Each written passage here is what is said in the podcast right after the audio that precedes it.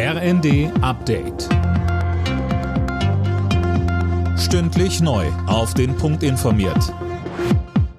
Ich bin Sönke Röhling. Guten Abend. In Polen sollen zwei russische Raketen eingeschlagen sein. Das berichtet ein polnischer Radiosender.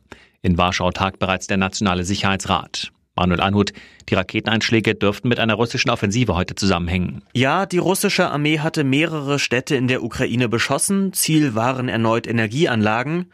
Zwei der Geschosse haben sich aber offenbar ins Nachbarland verirrt und sind in einem Dorf in der Nähe der Grenze eingeschlagen. Zwei Menschen kamen dabei ums Leben. In Moskau weist man die Vorwürfe dagegen zurück, man habe keine Raketen in diese Richtung abgefeuert, heißt es aus dem Verteidigungsministerium. Dort spricht man von einer Provokation Polens.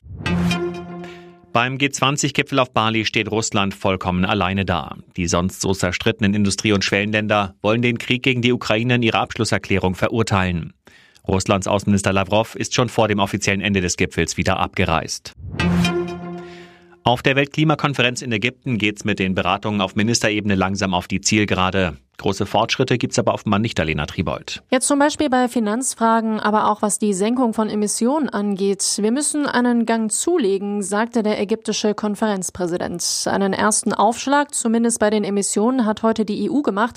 Kommissionsvize Timmermans kündigte an, dass die EU bis 2030 57 Prozent weniger Treibhausgase ausstoßen will. Zuvor geplant waren 55 Prozent weniger.